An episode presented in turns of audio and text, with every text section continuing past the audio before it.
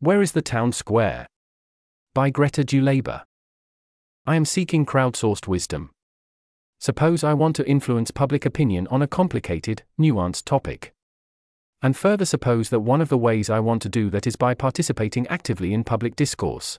Posting short form content, reacting to other people's short form content, signal boosting good takes, thoughtfully rebutting bad takes, etc. Even further suppose that the people I most want to reach are those who make and influence policy in the most technologically advanced countries in the world, the general voting public, because they vote for legislators, and the intelligentsia in fields related to my topic, because some of them advise policymakers. On what platform, S, in what outlets should I be doing this in 2024? And more specifically, does Twitter X still matter, and how much? I am aware that many people have moved to Mastodon or Bluesky or whatever. Is there critical mass anywhere?